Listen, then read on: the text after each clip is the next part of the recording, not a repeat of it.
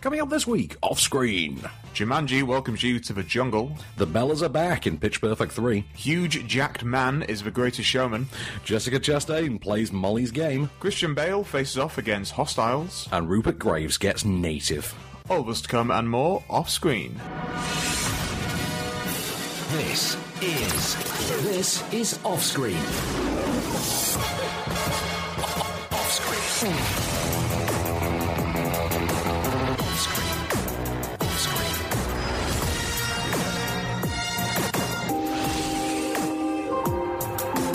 With the latest film news and reviews, this is off screen, the on-screen radio show. Ooh, welcome to off screen. I'm Van Gunner. I am Case Allen. So, Mr. Allen, it's our last regular show before Christmas. There's seasonal tidings to be tided. You know, There is- every time you say it's Christmas, Yeah. Noddy Holden makes more money. Does he? Yeah, so let's I always not say imagine. Is that what's keeping him alive? Yeah, that and nuts as well. When we did those Nobby's Nuts adverts, yeah, yeah, he blends them up and then puts them into like an IV drip and puts it into his arm. I always figured he just like did like coke. He ground them up. Yeah. like a rolled up fifty. He's got a pestle and mortar that's like diamond encrusted, and he like puts some. Yeah, and as he snorts, it's ah, it's Christmas. yeah. And then everyone else is like, "It's April. What are you talking about?" Yeah. It's like that line in Daddy's Home Too. That's my favourite song ever. I don't care if it's the middle of August. I will listen to that. um, so uh, before we get to the news, the reviews, box office top five, and all the fun to come, because we're going to re- review films for the next two weeks. Effectively, these are films that are out not all this week, but some are out like on New Year's Day. Some are out today. Some, are out yeah. next week. Uh, some are out Boxing Day, some are out January 1st, some are out uh, New Year's Eve for one of them. Uh, so, shall we start That's them? pretty rare. That is We pretty never rare, really isn't get it? New Year's Eve, get New Year's Day really sold. Well, It's a really low level film, to be fair. just, I just, think, just get yeah, it out. I Get think it's it one of out. those. We need to get this out before the end of the year. When I don't know, New Year's Eve, Um, When everyone's out. yeah, when everyone's out partying. Or watching uh, Jules Holland's uh, Hootenanny. Yeah, exactly. Do you, Yeah. do you watch the Hootenanny as well every year? Hootenanny, yeah, I do. I do like the Hootenanny. um, by the way, I've always wondered this. I, I'm sure the answer is blindingly obvious. I just can't bother to look it up. Do they record that like a week in advance? Yeah. Okay. But that that was like finding out that Santa isn't real for me know. when I found that out. I was like, oh, kind of is, come isn't on, it? Jules. It's like finding out there is no Santa or that there actually is a Kevin Spacey. But uh, yeah, well, not anymore because now uh, Christopher Plummer will be playing Kevin Spacey playing Yeah. Santa Claus. I mean, I can't wait to see the remastered edition of, U- of Usual Suspects. That's I going would to love to see Christopher Plummer in Usual Suspects. be a verbal kint. yeah. So before we get to everything, let's talk about uh, some film news. Let's talk about the biggie this week. I understand our boy Tommy Wiseau has got some good news. Finally, Yes, finally. yeah, it took 14 years. Yeah, uh, the room is going to get a US nationwide release, and it's going to be in 600 cinemas. Wow. that is a lot of spoons. that really is. Uh, I don't know word on whether or not we're getting it yet, though. Which is, No, I feel like we will. I think we will. Like an event cinema, one night only kind of thing, at least. Well, that's what it's in America. That's what it's going to be. It's mid January. yeah, that'd be But so I, I good. could, I could definitely see that. I it's would so go popular to it. now. That's it. Even though we've all been to the screenings, like over the years, I think I would go and say I did go to the wide release because it's it's that watershed moment, and also how bonkers is it that Tommy Wiseau has become an inspirational figure as a result of this? But you see that film, and he becomes a genuinely sympathetic character. Well, well, well I'd imagine that's got to be a part of it. You think the distributors just saw the disaster artist and thought, oh, let's let him have his film. Definitely.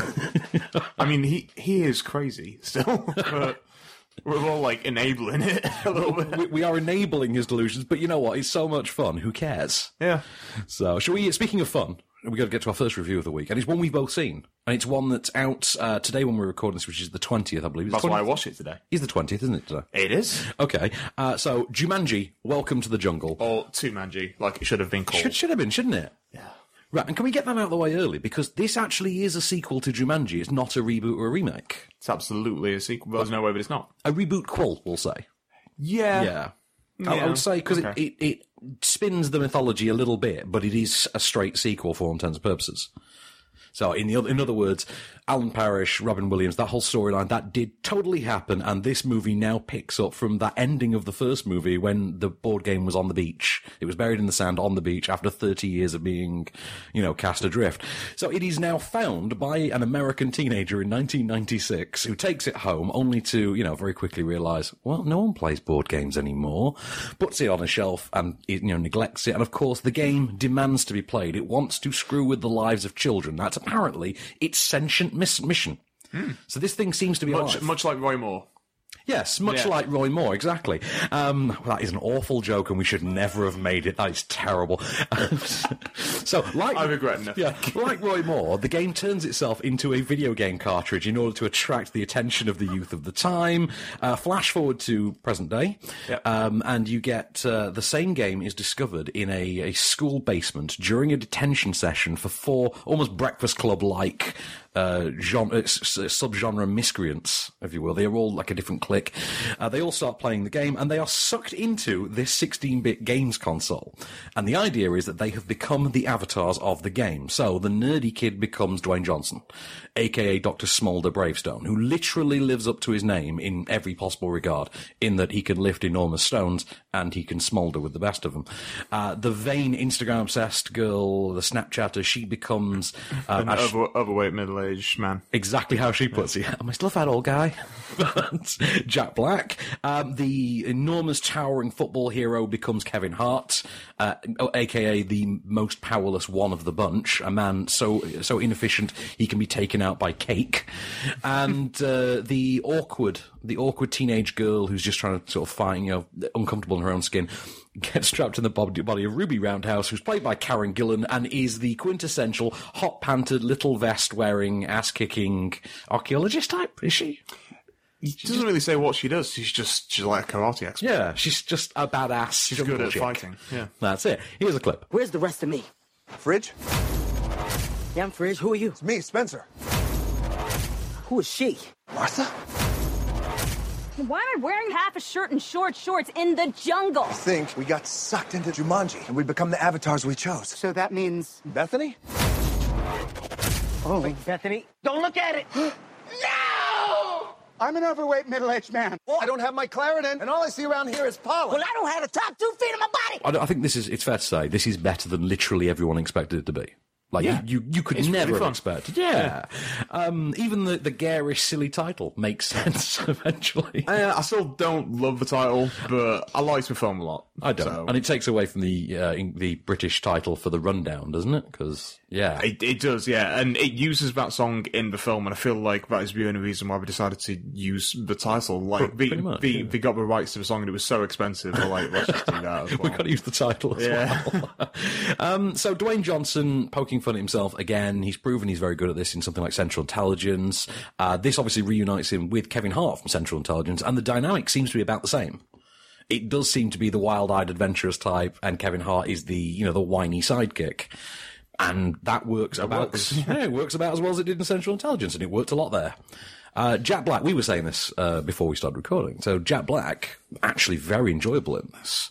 You sound surprised. And, and I shouldn't be because Jack Black works brilliantly in the supporting capacity. It's only in his lead roles I don't particularly find him that charming. No, I think that's you. Yeah, maybe. um, but It's it's it's comedy. Comedy is subjective. that's very true. But he benefits from really sharp writing here, which takes Mm. what could have been a potentially quite offensive character and actually injects it with real heart. there's a real good line to it. yeah, there's some pathos to it in- in a way. It, it I feel like there works. is to all four of the leads, which is great. and let's talk about the breakout one of those. Let's talk about Karen Gillan. Talk 'cause- about Reese Darby. Yeah, Reese Darby. I love Reese Darby in anything. When Reese Darby turns up, it's Jumanji welcome, welcoming you to the jungle. It's welcome to the jungle. You know, I love Reese Darby. Um, but Karen Gillan, what a little breakout star she's turning out to be.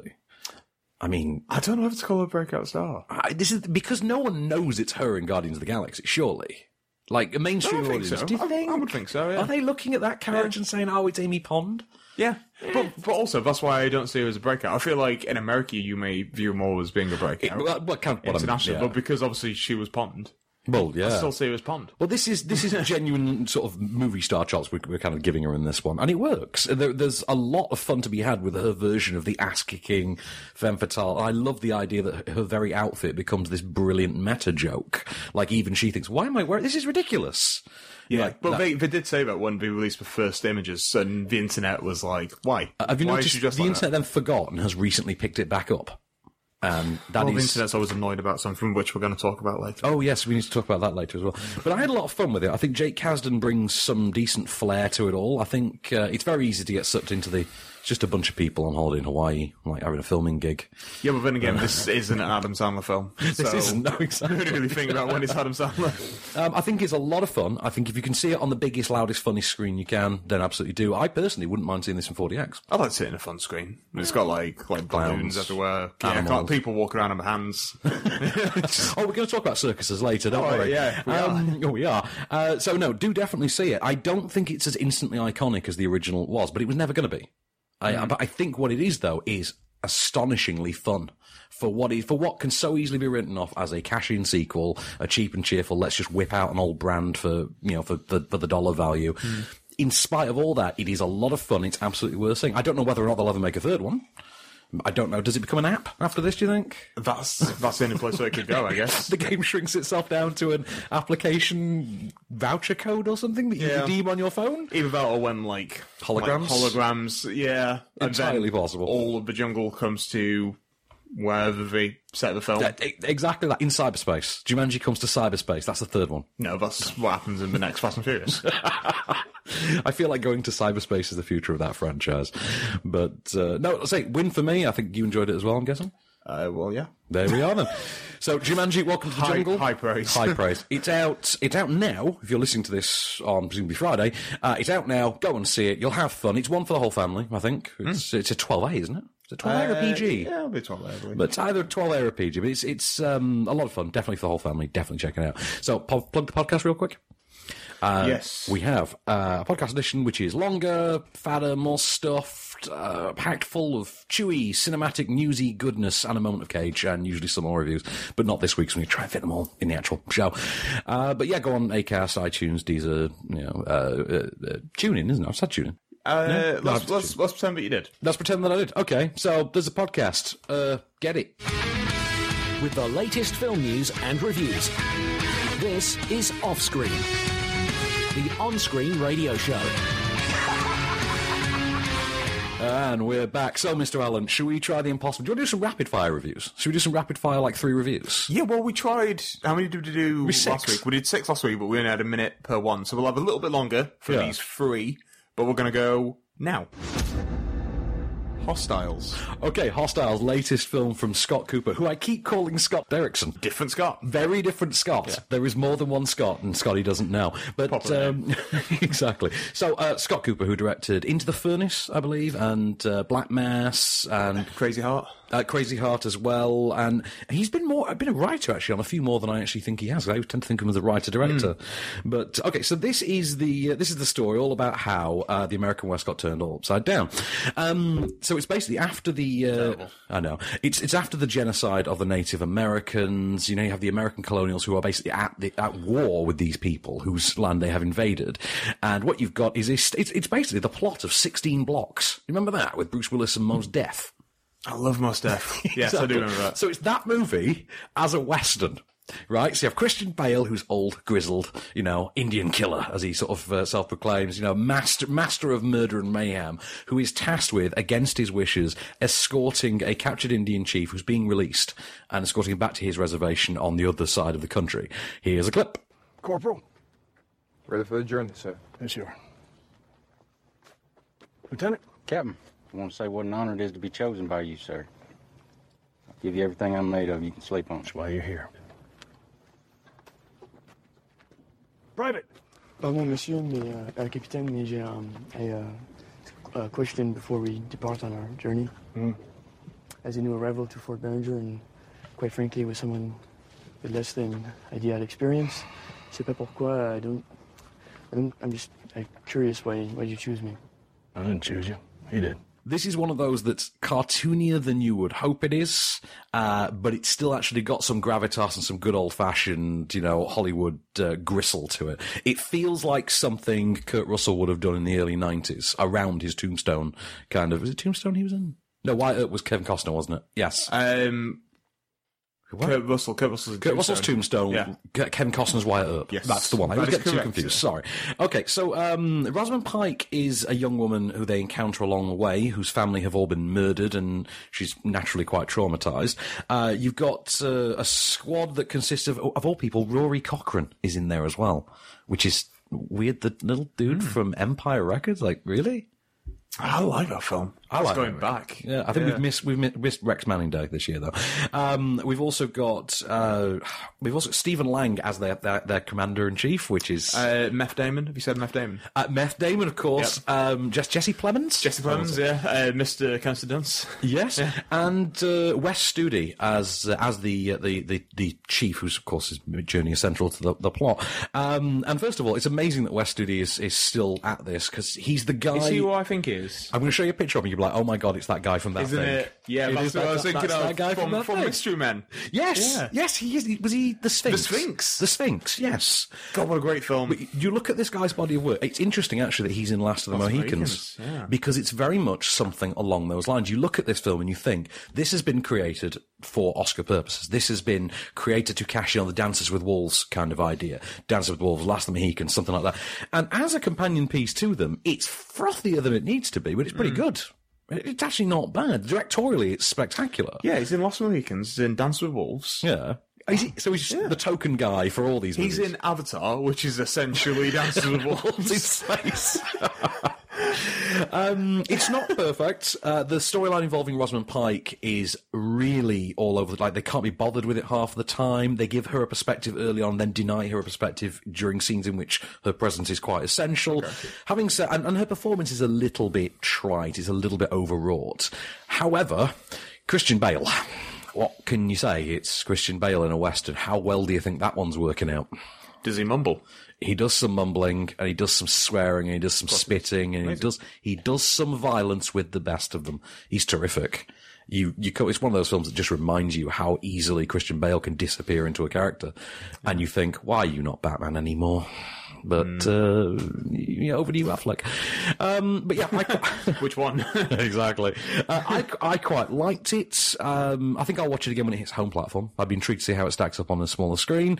Um, not perfect, but really good. Natives. Natives, which is a very small. This has been dumped out on New Year's Eve. Uh, very small scale British science fiction film, and it stars Rupert Graves from you, know- you know Sherlock, you know the the, the, the Stephen Moffat Sherlock. Yeah. uh, he's a sp- Inspector Lestrade. Yes, he is. on that. Uh, so he's it, it's it presents itself as a sort of an equilibrium kind of a thing, but a lot cheaper and a lot more uh, mm, you know, uh, a l- a l- less eventful. We shall say a lot more talkier.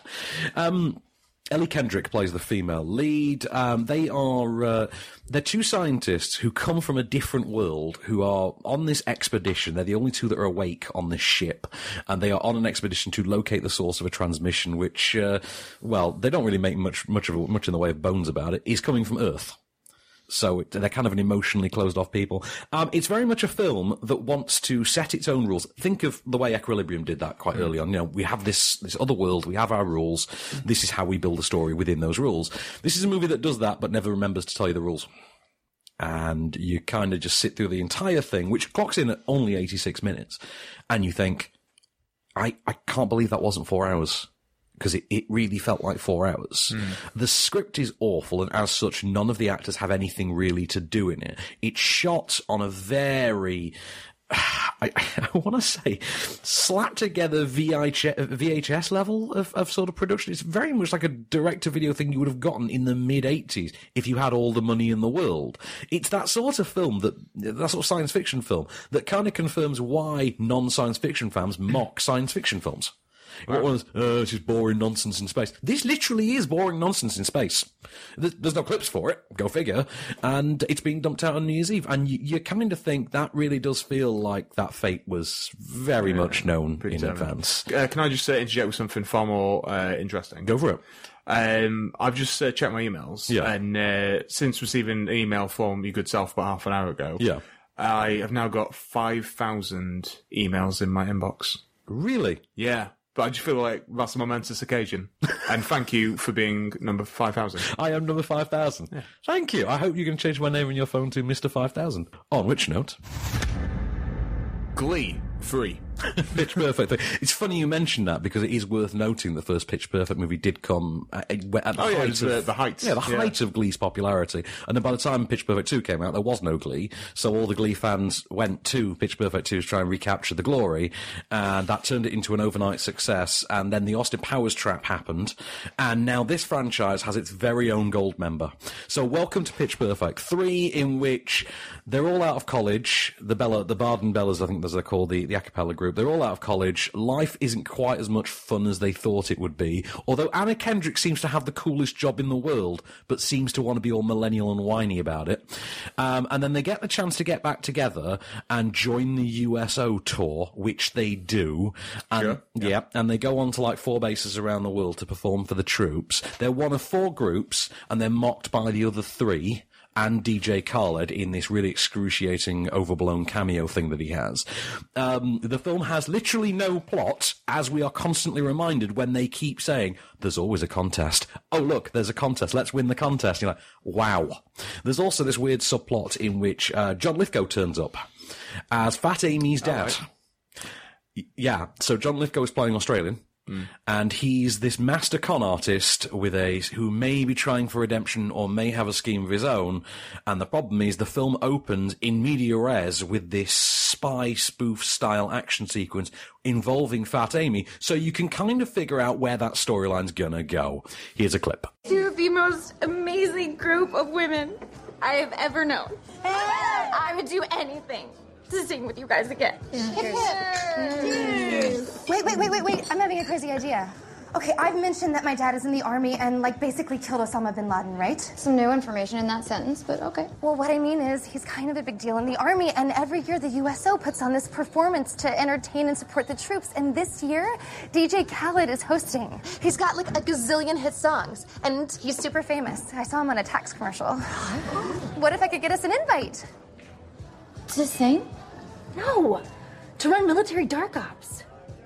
Yes, of course to sing. It's not very good, case. It's not very good at all, and it's it's not Well, I was funny. never going and- to see it, so No, you talked no. to the wrong person. it's a movie. It's weird to me because, like, the first movie, I got that, and it was about this, you know, be don't be ashamed of who you are storyline. And then you got to the sequel, which was very much this uh, facing the rest of your life story. Um, Elizabeth Banks directed the second one. But yeah, dir- and, and believe me, Elizabeth Banks's work directing the second one looks so amazing when you see the televisual garbage they've put out for the third one, which comes to us from the director of Step Up All In, uh, Trish C. I think her name is. Apparently, it's the same writer as the first two. It's Kay Cannon again, and it's just not funny. It doesn't quite get going. There's, there's minor chuckles and some engaging song numbers, but you know, you could basically skip this movie, buy the soundtrack, and get more out of it. The storyline with Fat Amy and her father is just ludicrous. That character, incidentally, Fat Amy, has just gone to the point of that's beyond parody now. Um, Anna Kendrick's whinier than she's ever been. There's a faint attempt to give Brittany Snow something of a subplot. And there's one of the characters who's a, a, a blonde character. I can't remember her name, but her dad is in the military. There's this whole frequently mentioned subplot about her trying to win her dad's affection and they never do anything with it. They just have a scene over the end credits in which some Z-list actor shows up in a military uniform, and it's like one line of dialogue. And You're like, "Re- re- really? That's the level we're working with. oh, okay. The only thing I took away from this film, other than I had wasted eighty something minutes, because they've not even squeezed a full ninety out of this. This is the third in a trilogy, and the what? Yeah, we're gonna we're gonna make a fourth from the they're trilogy. going to make fourth in the trilogy, and it's quite evident that what they would like to happen is this becomes something of a minor hit, and they can run with the fourth in the trilogy starring Haley Steinfeld. But she's got her own thing going on anyway, hasn't she? Well, she she, she does the music. She does da music, She's been yeah. releasing songs and whatnot, and um, yeah, it's very true. I can't wait to see uh, True Grit too. True Grit. True Grit. Yeah, I would absolutely love that as a Or, title. or True Grittier. I ah well, there's that. I mean, would Matt Damon get that work now? Do you think? LaBeef. Yeah, maybe. I like don't that know. film. I like that film. The film was really good. I haven't seen it in many years, but I tell you what, I'll rewatch uh, True Grit long before I ever see Pitch Perfect three again. But uh, alas, we shall return with Mothman. With the latest film news and reviews. This is Offscreen. The on on screen radio show. And we're back. So, Mr. Allen, shall we uh, take on the top five for the last time this year? Yes. Number five.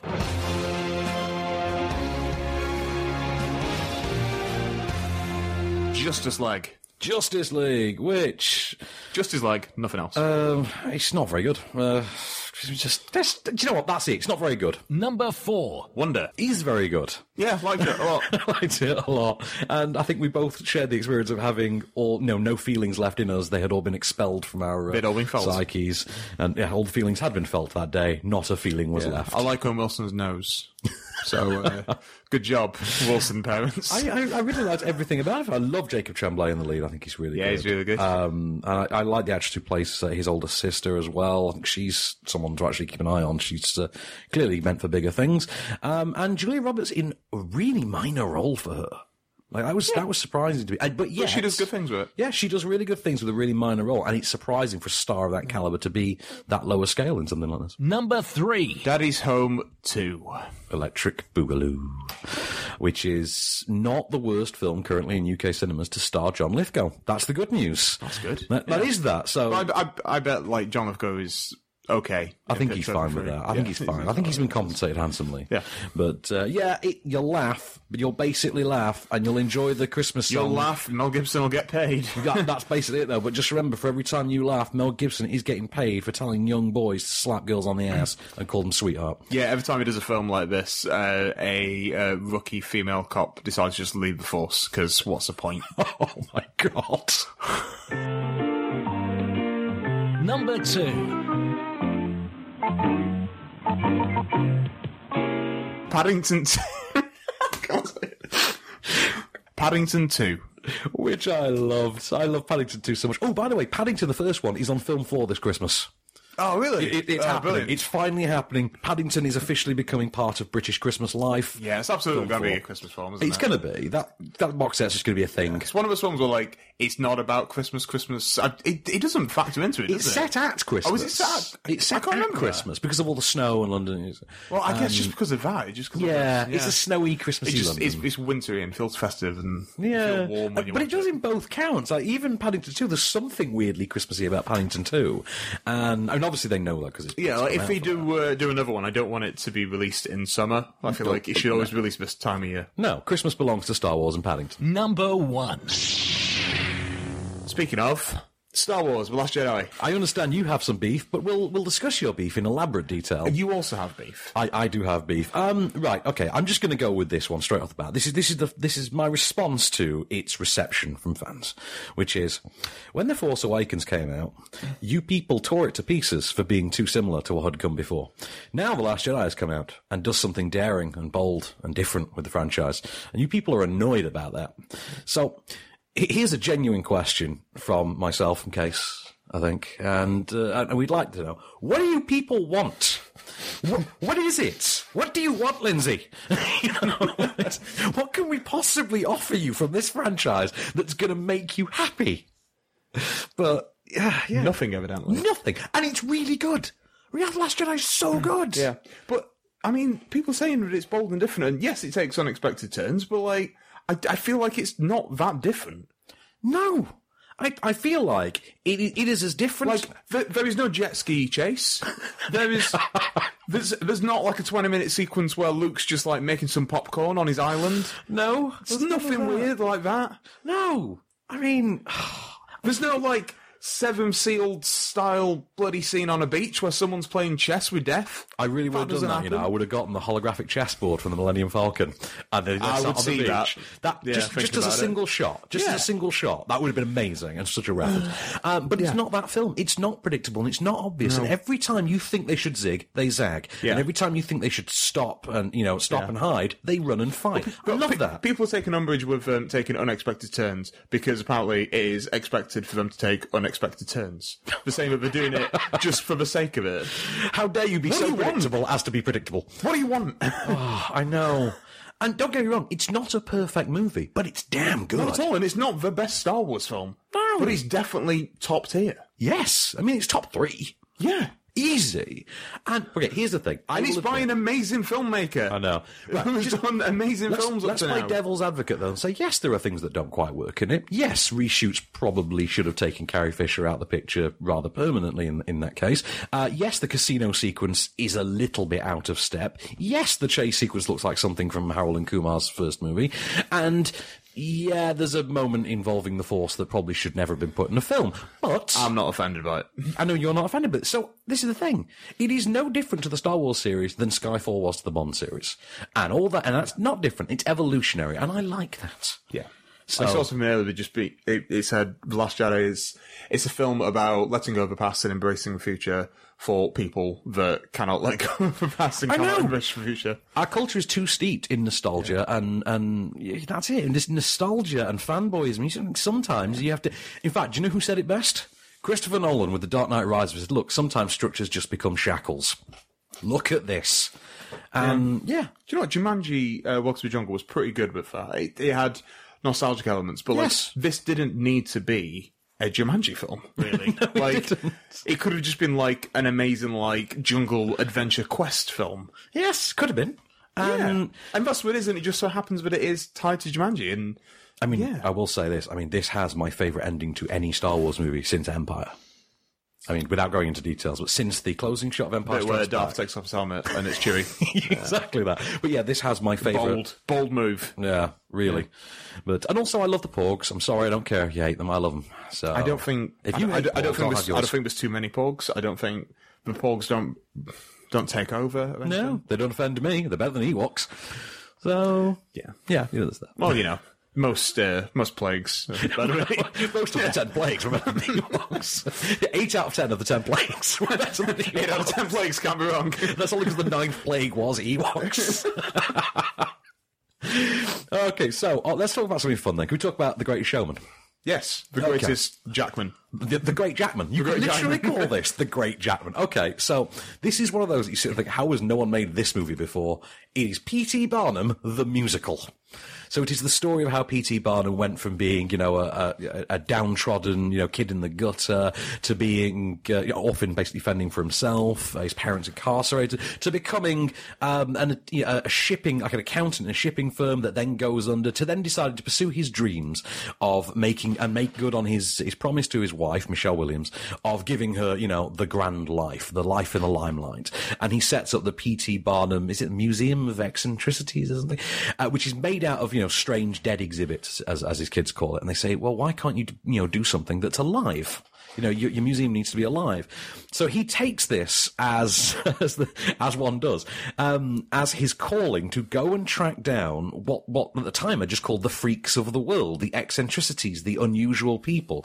And so he basically forms the circus. And one of the film's sort of more unspoken elements is P.T. Barnum restructures the use of the word circus from meaning mess to meaning you know the big top, the circus like that. I mean, he even literally has the creation of the Big Top in there. Along the way, he uh, teams up with a young, wealthy actor played by Zach Efron, who it seems is now really nearing the completion of his training to be this generation's Rob Lowe.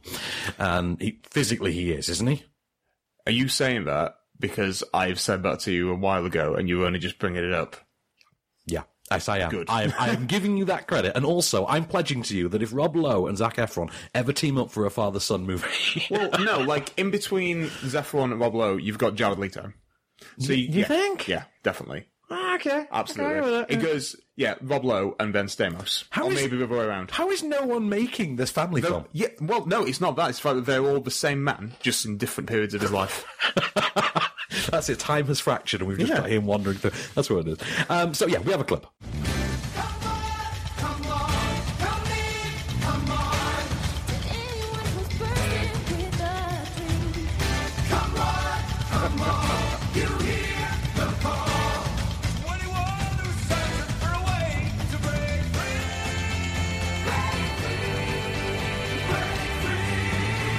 Come on, come on,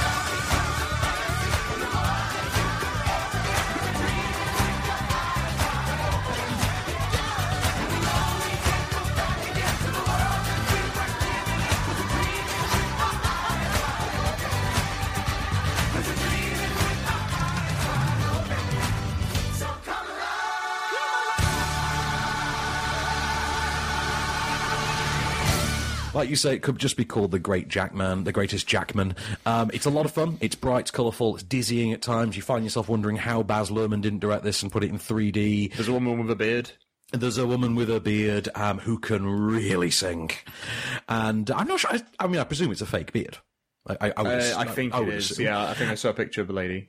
Um, you've got uh, you've got you know a great cast in there. Michelle Williams, uh, Zendaya, uh, your lady Miss Ferguson is in there as well, of course. And weirdly, they've they've dubbed over her singing, incidentally, with with someone else. Interesting. Um, it's really eccentric and fun and it knows that it's it knows that it's not a great you know thematically deep film it knows it is very much 105 minute good time at the pictures.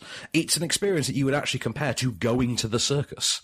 And I can't think of anything more fitting for it. I mean, it's like a first time director, isn't it? It's Michael, uh, Michael Gracie. Yeah. Who's a visual effects guy. Yes. And you'd see the film, you think, okay. He, he he got this job because he got an advert gig years ago, like Hmm. six seven years ago. Um, because he he is an Australian man Yeah. from Australia, as is Hugh Jackman. He's an Australian man from Australia. Yeah, I was actually quoting like I was quoting a Hugh Jackman uh, Oscar speech where I'm an Australian from Australia. I never saw that. no, yeah, he says I'm an Australian man from Australia who's been in a film called Australia. That's very true. Yes, I yeah, had no that's what he even- says in his in his opening monologue. But uh, no, this guy um, he got the got the gig because the casting person thought that he knew Hugh Jackman because Hugh Jackman is also from from Australia. Oh, so it was like, do, do you already know Hugh? And he was like, yes, I do. And he just lied and got the gig because he's Australian. so it's that kind of thing. Oh, you're British too. You must know each other. yeah, Do you know the Queen? Yes, I, yeah, I do. Yeah, It's that kind of thing. But that is weirdly racist. But uh, c- yeah, because you wouldn't do that to any other. Yeah, but in, ethnicity. in, in this in this day and age, it's, yeah. Um, but yeah, it, it is fun, and uh, don't get me wrong, it's it's frivolous and flimsy. Like you, you're not going to carry away any great depth from this. But like I said to you, your your dear wife, who I know is uh, you know a, a driving force of the fandom behind uh, Moulin Rouge, will absolutely adore. This. I mean, that fandom doesn't need her help, but yeah, she's up there. doesn't, but she's willing to help them anyway, and that's important. I've just seen some news. We'll talk about it later. We'll talk. We'll talk. Um, but no, I think Cassie will enjoy this. I think you'll have a good time with it as well. And yes, I'm sure I will. I just want to point out before we finish as well the first national press show of 2017. Do you know what it was? What was it? It was La La Land. the last national press show of 2017 was the greatest show And this one was being like build on from the from, the lyricists of yeah. You never see that. That is, and it's really strange Yeah. that in a culture where we seem to have given up on musicals, we literally began and ended this year with one. And yeah, With the latest film news and reviews. This is Offscreen, the on screen radio show. and we're back, Mr. On. You had some film news. What do you got for me? Just when you thought that Star Wars is going to be anything that makes you angry, oh no. really, really annoyed. No one's died. It's all right. It's all Okay, good. all right, okay. Hold on. Right, Have you heard about this Meryl Streep thing? Meryl Streep thing. No, go on. Yeah. Okay. So there's been in the last couple of days, um, there's been a big fight between Meryl Streep, uh, Rose McGowan, and Amber Tamblyn. What is the common thread there? Uh, Meryl Streep, Amber Tamlin, and sexual assault. Well, Harvey Weinstein. Oh, Okay, right. Absolutely. Yes. And uh, Mel Streep made some comments the other day, but the comments were along the lines of not like every actor, actress, and director who made films but he distributed knew that anything was going on. And I guess there was so many people involved. I guess that might be the case. Mm, Yeah, statistically, it would have to be true, wouldn't it? Yeah. like if you know a person just on like a business capacity and you don't see them outside or whatever, you just that could be the case. Um, lots of people have taken umbrage with that, and now in LA there are loads of posters being put Oh, no. up with pictures of Meryl Streep and like her eyes have been like Is that thing where they scored her eyes out, kind of thing? yeah, and he just says so "Sh- she creepy. she knew like where her eyes are. Wow. It's, I'll, sh- I'll show you. I mean, this, this, this is great podcasting. It's This is great radio. That's terrible. Yeah. that's awful. That That's ridiculous. no. But uh, Like, I think we should all just, as a people, just have, have like have a, have a week away from the internet. I think we do. I, Yeah, I really we think need that. Like there are some days we think you just want the world to be completely silent for like seven days. Yeah. Like, can we all just, just, just be silent for seven days over Christmas? Do it over Christmas. Yeah. Because there's enough on telly to keep us busy. Yeah. You know, there's, there's films and things. Yeah, it's cr- yeah, just Yeah. Let's let's BBC just One's probably showing Shrek or Yeah, something. yeah, I'm when, sure, you When know. you're having your Christmas dinner. Yeah. Liz, Liz is going to be on the Queen. yeah. yeah, jingle all the way. I'm sure it'll be on ITV too. Oh, I watch it every day, so I'm not watching. Although I would, I would watch Arnold Schwarzenegger punch a reindeer in the face every week for the entire year. and also, who doesn't want to just chill- be chi- you know chilled and reminded that Sinbad exists? Exactly. That's just a thing, isn't it? One of my students made a really bad joke the other day, and I was like, "Okay, Sinbad." I bet they didn't get that either, did they? didn't. But my uh, support worker uh, who like helps me with the kids, stuff, Giggle. he- yeah, loved it. It was like Sinbad reference. Well done. Sinbad reference. Yeah. Sick reference, brah. I get that. I get that reference. Do we, I love that we were talking about references and referencing two films back to back. Two referencing two films It's how I- about it's how I references. communicate with most people. Ah. references. Did you love, by the way? I think I sent you that tweet the other day of uh, uh, the Last Jedi made up of Simpsons. Yes, I did love stills. that. I, I love that Twitter account. that is so good. Okay, final review of the week and effectively the year then. Mm. Uh, and let's go Sorkin. Hang on, let me get my Aaron Sorkin plaque out. Let's definitely get that out. I'm, I'm actually going to take a picture of you and we can we'll post that. So uh, because we should explain how this came about. Um, Case has Aaron Sorkin's name plaque from the press conference for Molly's game. I gave it him last week, so let's let's just lean back and take this. So uh, give me a good pose, sir. Give me a good pose. That's perfect, and that is absolutely going on our Twitter feed. Uh, sorry, I'll pull it up for you now. How rude of me. There we go. I feel like I blinked. No, you that's look, you okay, look yeah. studious, and I like that. Much like an Aaron Sorkin character. You look very much. I feel like, uh, Sam Seaborn. No, I yeah. feel like Josh Lyman. if I am if I am a character from West Wing, I'm Josh Lyman. Okay, fair enough. I always wanted to be the newsroom character, the, Je- the Jeff Daniels character, in the newsroom. No. Can't even remember that character's name now, but uh, Well, sh- you should have made a West Wing reference. Would have been better. should have, should have. I know. Um, so, incidentally, Molly's Game then, which is the directorial debut of Mr. Sorkin. Yeah. he's, he's written it. He wasn't intending to direct. I think he, he directed, stepped in to direct at the eleventh hour. It is the true story of Molly Bloom, um, who rose through the ranks of being a personal assistant to running her, a card game for her boss. And the idea was she ran this card game. It had uh, a buy-in of something like ten thousand dollars, and it attr- it was in a, like a dive bar in L.A. that has fam- uh, has spawned some famous musical acts, as we're told at one point. Uh, Jessica Chastain actually narrates the film as Molly Bloom as well, and uh, so it's a little it's non-linear at times. It keeps flashing back to the present, and we get her interacting with her lawyer, uh, played by Idris Elba, who just. You know, stepped out to remind us that he's awesome and needs to be in every film. 'Cause- Yeah. yeah, It was like Dark Tower was a one-off, guys. It's like Dark Tower was coming yeah. back. And also, I, I get I, I titillated you a little bit with Mountain Between Us, but now I'm back. And he's in Ragnarok. He's, He's in Ragnarok as fine, well. though. Yeah, So we've had at least four this year. Wasn't that uh, That's a good year then for me. wasn't that French action film this year that he did with uh, the Game of Thrones I kid feel like that was last year? That was last year. That was uh, Bastille Day. Oh yeah, it was. And he sang the theme song to that. So Yeah. we should never forget that because you can't get it on download. I've Was, tried. was he was he in a Disney film this year as well? Because he's become like kind of a new Ratzenberg, hasn't he? I have no idea. Was he? Possibly. Uh, was he? No, Zootopia was last year, wasn't it? He's in Zootopia. He was in Finding Dory as well. Oh yes, of course, with Dominic West. He they was Dominic double out with West, Dominic West, yeah. Anyway, so uh, going back because you know ki- Disney kids love wire references. So uh, yeah. Um, and in the past, she runs this this card game. She charges ten thousand dollars to buy in. Eventually, her boss tries to sort of screw her out of the job because she's getting too successful and she's getting too liked because of it. So she sets up independent and becomes what the press will eventually uh, dub the poker princess. At the same time, her clients include some of the biggest stars in Hollywood, multi billionaires, and as she, as she will discover to her detriment, Russian mobsters. We have a clip. One more thing. Yeah. I need your hard drives. Going back how far? What do you mean? Well, I kept my hard drives when I buy a new laptop. You're kidding. No, it had a record of who owed what and spreadsheets on the players. It has more than that. Every time you charge your phone by plugging it into the computer, the computer takes a record of all your text messages and emails. My laptop has a record of all text messages and emails received years ago on phones that have been smashed with an aluminum bat. I want to run forensic imaging on your hard drives. Oh no, thanks anyway, but I'll be destroying those hard drives. No, you can't do that. They're evidence. Well, I'm gonna blow them up. I am literally gonna use explosives and scatter the remains in the sea. Except you told me they exist. You're gonna have to pretend I didn't tell you. Can't do that. Yes, you can. You were the one who wanted a lawyer that wasn't even a little bit shady. New information has come to light, and now I see that that was stupid. Molly. There are no hard drives. If you destroy evidence and obstruct justice on top of the charges already brought against you in this case, you will be, I promise, incarcerated. There's a really interesting uh, case of timing with this film where you're just like, wow, this would have lacked a little bit of the impact if you'd released it a year earlier or a year after. Well, actually, we don't know about after, but uh, because the film largely presents Molly Bloom's life as here is a woman who wants to be something. She wants to be respected for who she is. And every time she tries, a man appears and screws her out of it. And that man takes the form of her for, her first boss, takes the form of a certain Hollywood star who's played here by Michael Sarah, but you don't really have to look very far to find out who that is because it's somewhat common knowledge and also terrifying.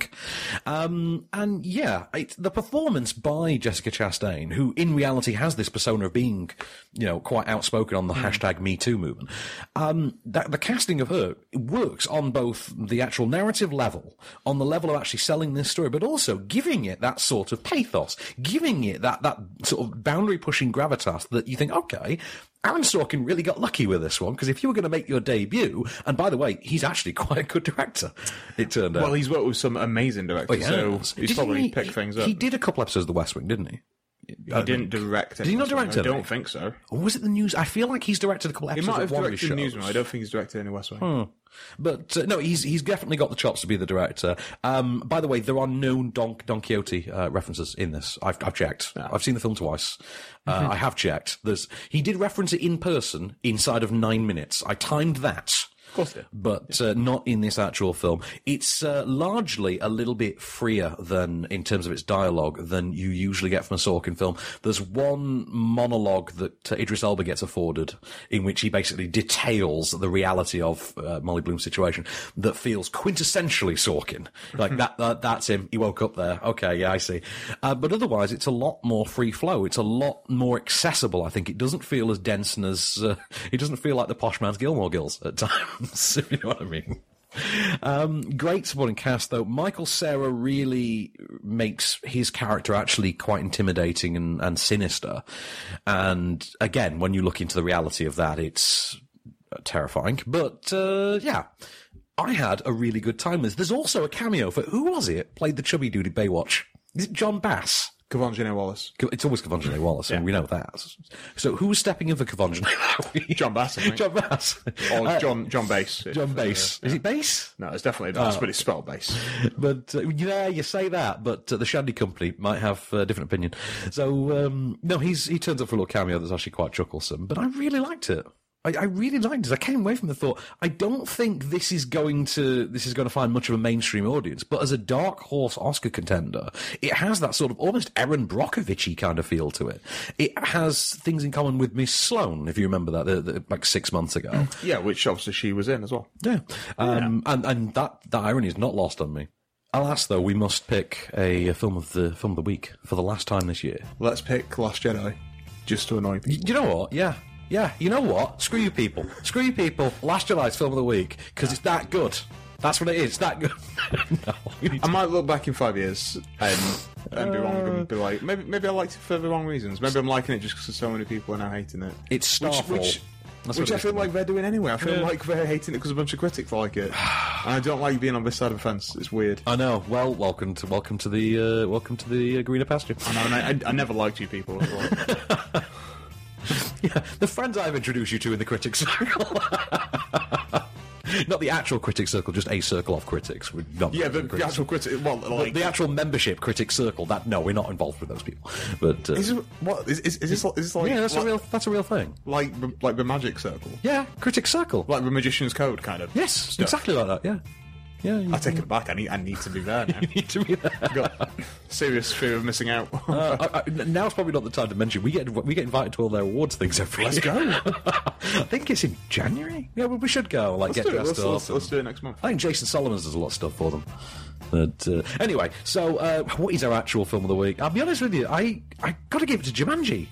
I loved Jumanji. Yeah, it was great. And if you want a film of next week, uh, let's say Greatest Showman, because I had a lot of fun with it. And and I know you and your wife are going to have the time of your lives, but she is anyway. I don't know about you. I like it. Why, why do you think I won't like it? because I don't think you're as susceptible to enjoy a big over the top circusy musical. I don't as- think I'm susceptible to enjoyment. I've known you for what six years. Something like You've that? never seen me smile. I've known you since the. it's- I know I've known you exactly since The Conjuring was out. So Yeah. that's got to be about six years. But uh, yeah. So yeah, Jumanji. I, I think we can go with Tumanji as being our film of the week, and then Great Showman can be filmed next Yeah. week, and uh, and then yeah, well that week's top ten anyway. So so for the last time this year, then we uh, we got to say goodbye. So. In the meanwhile, this has been Caddy Stop Production, but on screen, I've been Van Connor. I've been The Great Showman. And we'll be back next week with the top 10 of the year. Just show me the way to get out of here, and I'll be on my way. You've been listening to Offscreen.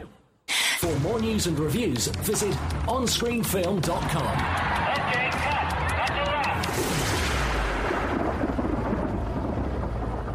Angela Britton Hmm. or at artist Abritz. Okay. Says the following. Yeah.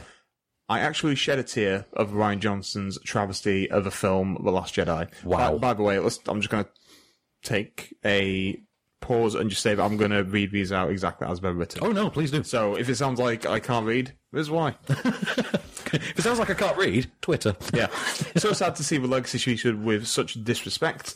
I'm sorry, Mark Hamill and Kai Fisher. You deserved more! Exclamation mark. Hashtag uh, uh, RIP Kai Fisher. Hashtag love Mark Hamill. Hashtag Last Jedi bad. Hashtag rip Star Wars. Hashtag Last Jedi awful. Okay. Whoa, oh, oh, nice Ah. one. Right, okay. Dude, The Phantom Menace is the worst film of all time. You'll be fine. Ryan Johnson, hold my beer. Hashtag Last Jedi awful. Hashtag Star Wars. Hashtag disgraceful. Hashtag Kai Fisher deserve better. Can we can we unpack that one for a second? Well, this one. Uh, okay, go on. Go on. No, I- I think I, know, I'm, I'm in the episode one uh, thing there. I want to unpack that. Go on. Yeah, let's do that, yeah. Okay, I, I struggle genuinely to to even vaguely contemplate the kind of mind that would to to say that the Last Jedi is worse than Phantom Menace is like saying it's it's it's just terrible. It's like comparing The Godfather to Justice League. It's what what? Do you know what it is? It is. How, how many years is it? It, it- it was 1999. 99 was Okay, so was- this is yeah. 18 years worth of nostalgic rose tinted glasses. Yeah. I think we got This is lucky. absolutely I, what it is. I think you and I were in our teens when episode one here. You'd have been what about twelve? I was ten. You were ten.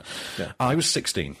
Well, as I Um, was saying to someone else, when I saw Attack of the Clones and rewatched Phantom Menace before that in preparation for Attack of the Clones, that's when it dawned on me. That's when you knew it sucked. Yeah. Yes. Yeah. For me, it was. I think it was the first time I saw it on video. I think it was like, oh, good lord, this sucks. I think before then, I was just. I went along with it. I'm like, I'm happy to see a Yeah. Star Wars movie. That's when all. when you were a kid, Um, you're happy to just be watching a film. It's like, it's the most exciting thing in the world. You're just like, this is great. You could be watching any old tribe. Well, for me, And it was, great. uh, hey, something to kill the month until Austin Powers: The Spy Who Shagged Me comes out. So Which we rewatched the other We- day. we watched a bit, didn't we? yeah. But uh, I don't know. Anyway, No, that person is wrong and should not should be taken off Twitter immediately. Please continue. The Last Jedi ruined Star Wars because it didn't follow any of my preconceived notions about the characters or my assumptions. Keyword there being assumptions about the limits of their fictional abilities. Can we go with preconceived notions? All right, yeah. Let's let's let's look at three things there: preconceived notions, assumptions, and fictional abilities. You bed. Uh, just. oh my god! I'm done. I, I'm not reading any more of this because I'll just Uh. I'll end up throwing my MacBook out of a window, and I need my MacBook for work. You so- do think, don't you? You really do think like what what is it actually going to take for you people to be happy? What what will it actually is this the world we live in now where people just are gonna be miserable about things no matter what? I mean, really this is this is the world we live what the f- I mean, really? Yeah. Just it's a movie. Sit and enjoy it and you know y- y- you've had good ones. Nobody's forcing you to see this. Yes. This stuff. I mean, yes, I'm still mortified by having sat through Justice League, but really? I I mean, you annoy me when you go on your rants about Justice League, but I I get over it. Yeah. You know, I, I'm sure in about another month it'll be confined to the waste bin in the back of my mind where Batman Superman lives or Suicide Squad lives. Exactly, but and because it'll it's never be but spoken because of it's Star Wars, people will not be able to do it with this. Oh, they'll- this this will never go away. No, this is this will forever fester and it'll get worse. And then we're going to have all the hype when the teaser drops for you know Solo. We're going to have. Do you know what? What do you want to bet that gets teased teased, teased off for being so silly? Oh, definitely. Oh, that'll absolutely. Oh, it's too silly. Uh, no. Oh man. Either that, or they'll go the other way and be like, "Oh, it's too serious. We should have let Lord and Lord, Lord and Miller, Miller finish do it, finish yeah. But no, I'm sorry. This is this is the thing now. Just accept these works for what they are. I, for one, am really, really glad that there was a Star Wars movie that did something different. You know, after The Empire Strikes Back, one Star Wars movie decided I'm going to reshuffle the board, and I like that. Reshuffling the board is always a brave thing to do. Like, wouldn't you love it if the DC universe did this? Like they did a movie and reshuffled the board entirely, and you'd actually respect them for that. Yeah. Yeah.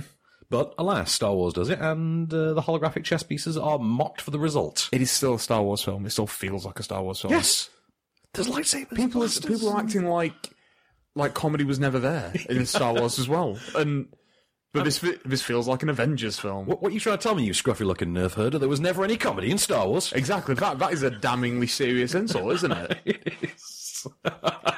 yeah, like that's that's that's a real threatening remark there. Yeah, isn't scruffy it? looking nerf herder. There was always comedy in Star Wars. Han Solo and Carrie Fisher had the whole Harry and Sally thing going on for a long time. Exactly. I mean, it's, it's not a coincidence that she's es- in when Harry es- met essen- Sally. Essentially, New Hope is a little bit of a rom com as well. Yeah.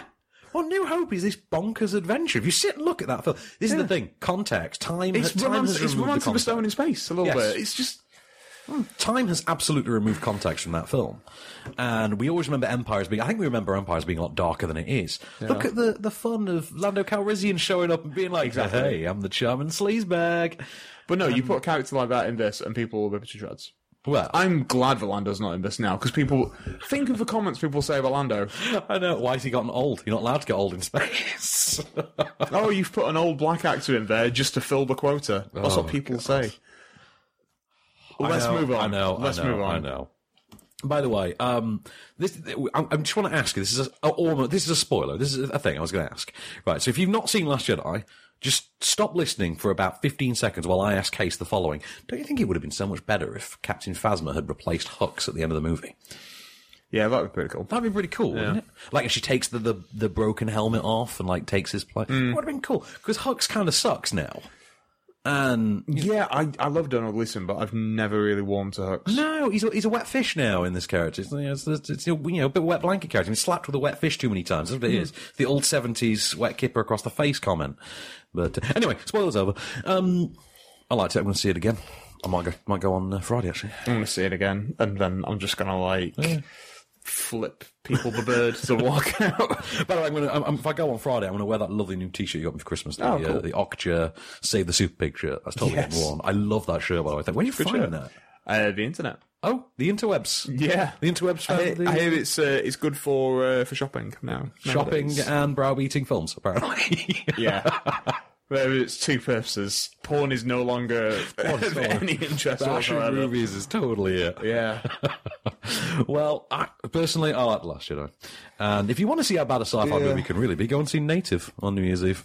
You know? if you can find a cinema that's showing it. Uh, oh, yeah, there's probably like one in central London. I bet you that's where it is. It's like one in central London. I mean, it's it's it's your opinion, man. Too many references in our dialogue.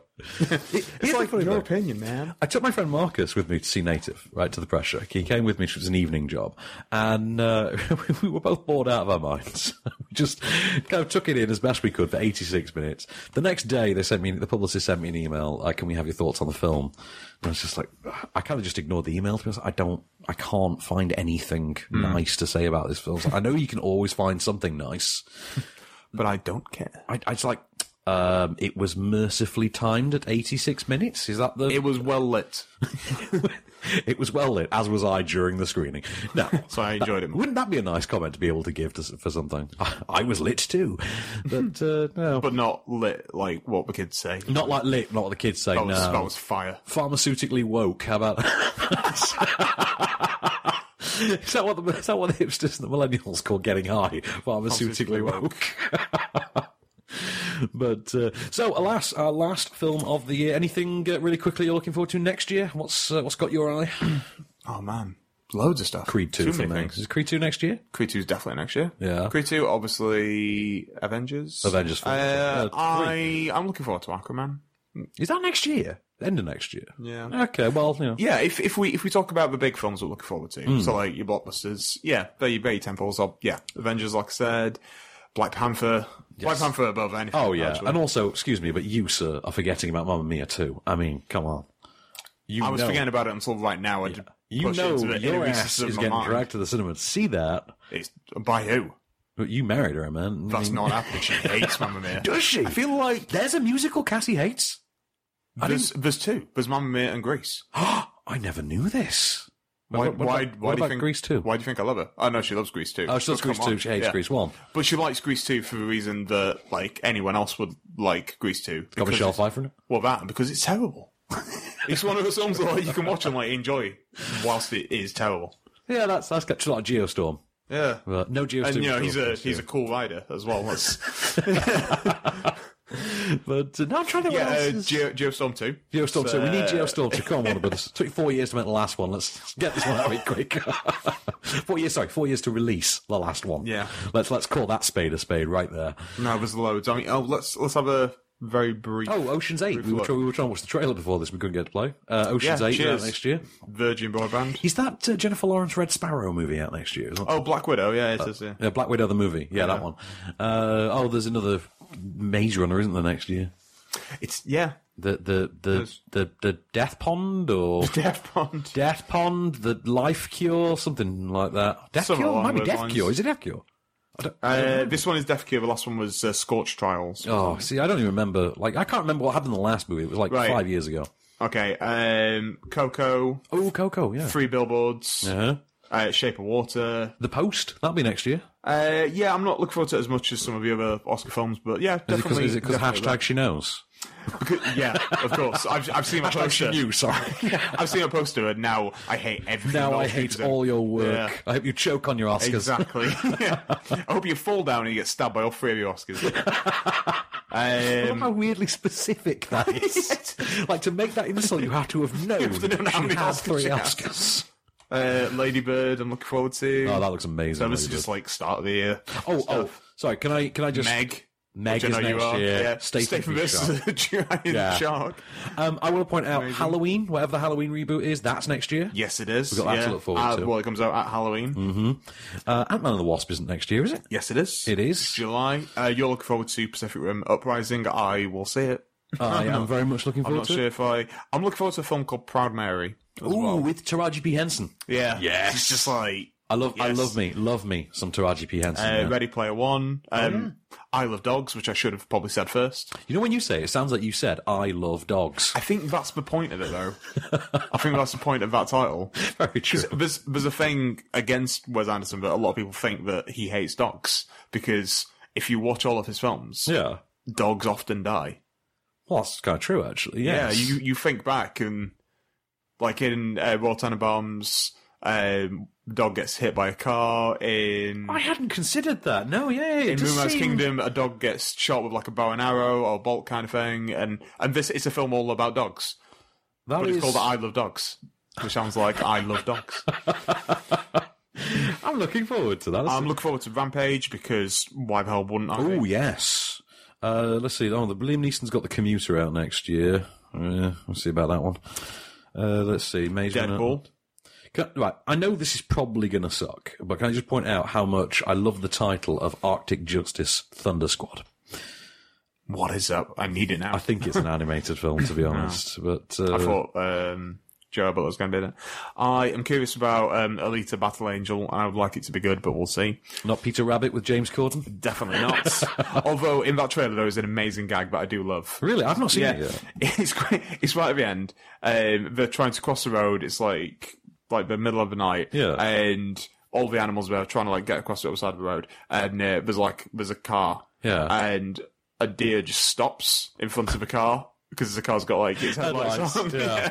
and he's like, "Come on!" He's like, "I can't." It's, like- beautiful. It's like the uh, Ferdinand last week. There's a prolonged gag in Ferdinand in which the bull literally finds himself in a china shop and has to Yep. shimmy his way out of it. um, Predator. Why did we not say Oh, that God, straight away? yeah. You know, what- you know what else is ending finally next year, and this is more of a mercy than anything else. The Fifty, Fifty Shades. Shades. Yeah. Good poster for that though. is it? Yeah, it's quite tongue in cheek. Is that Mrs. Grey will see you now? No, it's oh yeah, that, that, that was like the teaser one, but Yeah. the other one is like it's like experience for climax or something like that. Oh yeah, I saw that. Yeah. That that's that's a bit on the nose. That's on the nose. Yeah, it's like along that's with- that's what you use. yeah, along the lines of the Twenty One Jump Street post that said the only thing getting blown tonight is their cover, Oh, I love that. which I thought was It's amazing. fantastic. Um, Incredibles two, which I cannot wait for. oh, you know what else next year? Game night is next year. with uh, Jason yeah, Bateman. Oh. but I don't. I don't know if that's a film someone gets excited for. Okay, Do you know what I mean? Annihilation. Yes. Yes, we get Yes, excited about absolutely. Because we don't have, have to leave our houses to see that. Because Netflix. Yeah, uh, Alex Garland's not excited about that. Yeah. yeah. We've And he got made, that. he made the film. Uh, the Sequelizer. The Sequelizer. Yeah. That that would be a fantastic title, incidentally. That- I, I would absolutely love that. Um, that movie Alpha is next year. You're seeing this. It's a Sony movie. It looks something like 10,000 BC. Like Man and Wolf. I think it was. Kind of thing. That looks interesting. They've, they've got the poster up in the Sony office, and they've had it over there for ages. Uh, a Wrinkle in Time? Yes, look forward to it. Uh, let's see what, I've just had a trailer through for Gringo. Yes, I've seen I- that's just come online. David Oyelowo, which intriguing. And uh, Andy Serkis's The Jungle Book, which now is called Mowgli. Is it? Yeah. I was wondering what they were going to retitle it. Tomb Raider next year as well. And you know who's directing that, don't you? Raw Earthorg. Yeah, uh, yeah, I don't care. No, apart, no, from- Tomb apart from Raider. Five Bay, it was directed by Raw Earthorg. I don't care. I, I watched a trailer for it today. It was on in front of Jumanji. Oh, yeah, it's kind of a non-trailer, isn't it? You're not, not really excited about it. There's not really any money shots in it. No, apart from the bit where it says uh, starring Academy Award winner. Yeah. Yeah. Can I can I just point out though, on the 30th of March next year, um, my arch nemesis returns to cinemas. Who's that? Um, Pureflix returns to cinemas. I don't know what it is. Pureflix, if you're not aware, is the Christian film label that famously released God's, Not, Dead, and God's Not Dead, Dead 2. 2 and The Case for Christ a couple months ago as well. Uh, they are releasing the climax of the trilogy. They are releasing God's Not Dead, A Light in Darkness. In which I believe the priest is on trial for something because there's always going to be a trial. in Yeah, these why movies. not? Yeah. yeah, Always. It is weird to me that, that label exists purely to back up its own beliefs. That's that's weird, isn't it? It was, yeah, that's just odd. Like no other kind of you don't get that anywhere else in the world. But mm, that's so odd to me. Uh, I'm just seeing if there's anything else really quickly. Like Oh, someone's amazing. been cast in Ooh. Shazam. Oh yeah, sorry, Chappaquiddick next year as well. Hmm? Chappaquiddick next year. What is that again? The story of how Teddy Kennedy killed a woman. Yes. Let's not mince words. It's the story of how Teddy Kennedy killed a woman. Lest, lest we forget, Teddy, Ted Kennedy killed a woman. Teddy Kennedy killed a woman. Sorry, continue. uh, I don't know who it is, but someone from The Walking Dead. Cooper Andrews? Cooper Andrews. I Stars as Jerry? Nope, no, no. I don't watch Walking Dead anymore. So Uh, uh, well, I haven't watched any of this season. I watched like the first episode. It bored the hell out of me. Yeah, I've I've not heard great things. No, it's not And been I, good. I mean, I, I dropped off after season five. Then they killed off one of the big characters now. Uh, yeah, I heard about Yeah, that. yeah, I heard about that. But that's yeah, whatever. So he's he's joined uh, uh, Shazam. Then you say Shazam. Shazam, which is that's Zach Levi's one, isn't it? Okay. So before we end, I, I, I'm going to point out one thing that we missed from our list of films for next year. One film, and I can't believe either of us didn't think of this one. Come on, Jenny Wallace, the movie. Well, first of all, we know that's coming because you Tiny know amount of time because Kevin Hart has been auditioning for it hard. Clearly, so that's his entire career has been building towards it. Uh, no, Super Troopers two. Oh yeah, Yeah, and which which Super Tupers. Super Troopers. It needs to be, doesn't it? Also, We I are think, so good at doesn't that title and open on sequel. 420? That opens on 420 the Oh, genius. same day. The same day that the Workaholics cast have their movie on Netflix with its Die Hard in a hotel. Yes, it is. Yes. So 420 is going to be fun next year. I'm looking forward to that. But uh, yeah, so that's everything we're looking forward to in the first like four months of 2018. there's, there's more to come after that, I'm sure. There's, there's the rest of the year, unless Trump has his way. But uh, yeah. yeah. You look like you really want to add to that. I don't. you just got this look on your face like, I'm going to. No. I, I feel like I always get to this point every year, and I, I just have a bit of a why are we why are we carrying on kind of a feeling. um, well, we did last year because we knew he was Yeah. going to be president last year. So yeah, Well, it was even worse. yeah. We, didn't, we didn't quite know how bad it was In going to be. fact, Yeah, that's the thing. Like, was it worse then, or is it worse now? Ooh, that's a question. Yeah. Uh, That is a good one. Do I listen to pop music because I'm unhappy? Am I unhappy because I listen to pop music? It's It's a that kind of- vicious cycle. on, on which John Cusackian note, here it is, your moment of cage. Look, I know our paltry little $2 million in sales is about what you spend a year on office supplies. And some regional trucking company account is nothing compared to a multi billion dollar No, merger. no, no, no, no, no. I'm, I'm not trying to knock the tire business. It's okay, Alan. I get it. I'm in your shoes. I'm thinking exactly the same thing. But here's the deal business is business. Wall Street, Main Street. It's all just a bunch of people getting up in the morning trying to figure out how the hell they're going to send their kids to college. It's just people. And I know people. Yo, I'm sure you do. Take you, for instance, Alan. You have a certain energy about you. It's an active kind of energy. I wouldn't be surprised if you drank about 16 Diet Cokes a day. You're an excellent father, but you feel guilty about the time you spend away from home. You drink bourbon, but you offer your clients scotch. And your wife decorated this office. Certainly seems to have your number. You're a little tougher, Peter. For one thing, you like expensive things. That's easy. You've seen my car. You smell Coyote Monterey's. You're a Scotch man, single malt. Not because it's trendy, but because you've been doing it for the last 40 years and you like to stay with what works. You have two great loves in your life your horses and this company. And you're a man who prides himself in finding talent in unusual places. How would you know that? Because I'm here. I'm prepared to do whatever it takes to get this job. I'll start wherever I have to start. I'll park cars if I have to. The biggest part of judging character is knowing yourself, and I know this. I can do this job. I can. Give me a chance, Peter. I won't let you down.